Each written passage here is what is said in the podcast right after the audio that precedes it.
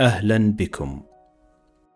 وتبقى السياسة حالة من الغموض والمواقف المتغيرة التي لا يمكن التنبؤ بأحداثها وتطوراتها. ولذلك وصفها عالم الفيزياء الشهير أينشتاين بأن السياسة أصعب بكثير من الفيزياء. حياكم من جديد وأنا رائد الحميد في بودكاست ساس والذي لنتقدم لأسماعكم من خلاله بالقصة والمعرفة في عالم السياسة. ونخوض معا في أبرز المفاهيم والموضوعات فاهلا بكم.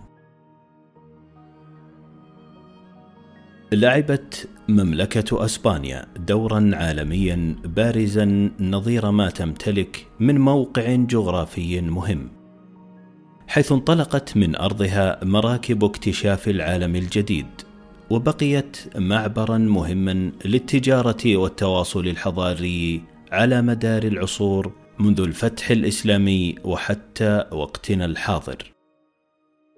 حيث تقف على نقطة التقاء البحر الأبيض المتوسط والمحيط الهادي.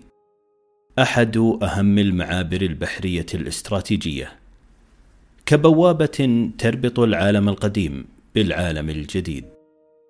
ولذلك عند النظر لخريطة العالم في الخريطة السياسية نجد أن من أكثر المواقع الجغرافية حساسية وأهمية هي مضائق العبور المائي بين البحار والمحيطات.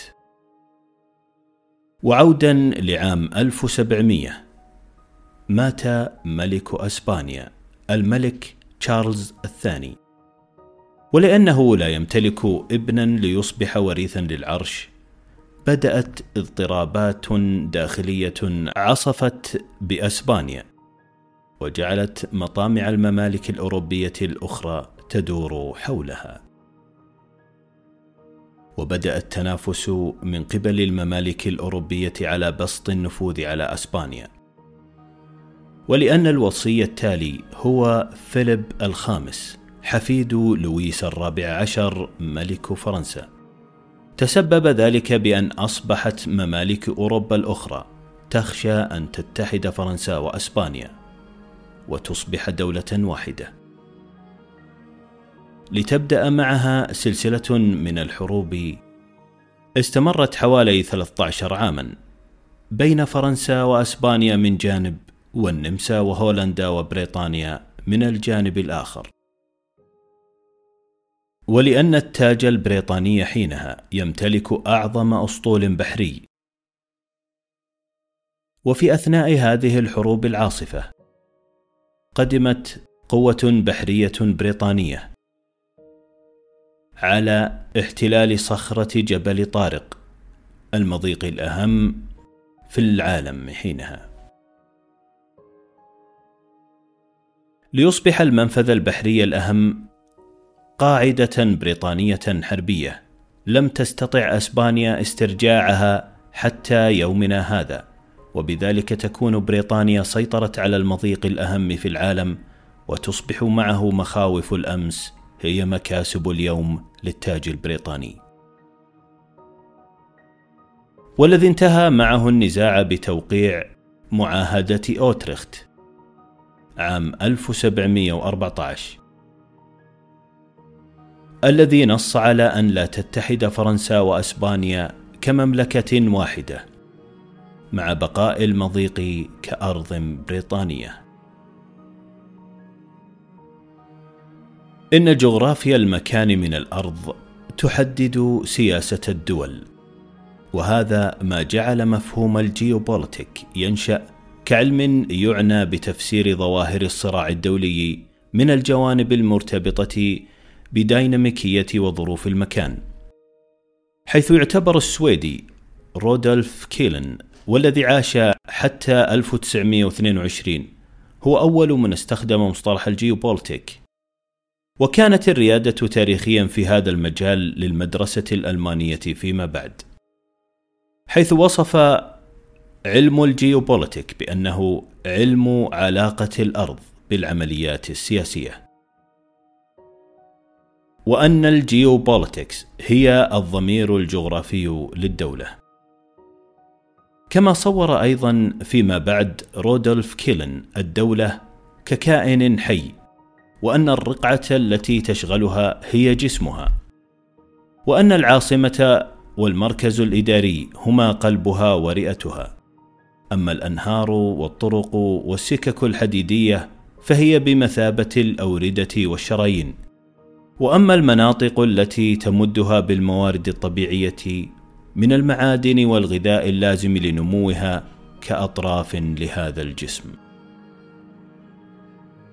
سنتطرق هنا لأبرز أفكار منظري هذا المجال وسنطرح بعضا من آرائهم المهمة. الأول كان الألماني كارل هاوس هوفر والذي عاش حتى 1869 قد قدم فكرة المجال الحيوي للدولة وشبه من خلاله الدولة بالكائن الحي. ليجعلها في حاجة للتوسع الجغرافي وبسط النفوذ على مواقع جغرافية إضافية. وأن الحدود القارية هي التي تحد الدول من التوسع. أما البحار فهي تفتح الطرق للدولة للتوسع. أما ماكندر العالم البريطاني والذي عاش حتى 1947 صاغ مصطلح قلب العالم ليعتبر المنطقة المعروفة بأوراسيا وهي منطقة شمال آسيا وأوروبا هي قلب العالم. وأن من يسيطر عليها فإنه يسيطر على أهم مواقع العالم وأن الصراع في العالم هو بين القوى القارية والقوى البحرية. وأن أي قوة برية تسيطر على العالم ستستطيع هزيمة القوة البحرية.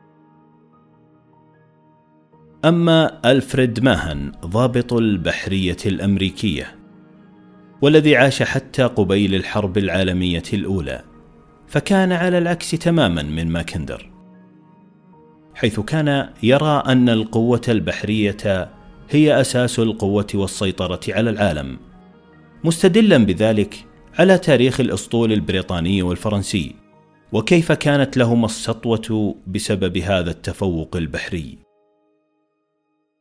كانت آراء مهان مؤثرة في منهج السياسة الأمريكية الخارجية وذلك بتطبيق مبدأ ترومان عام 1947 بهدف إقامة القواعد البحرية في أهم المواقع البحرية عالميا.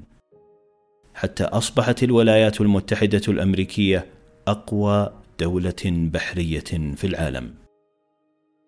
إن الجيوبوليتيك لشديدة الارتباط بالسياسة العالمية ويعتريها الكثير من الغموض والإثارة في الوقت نفسه.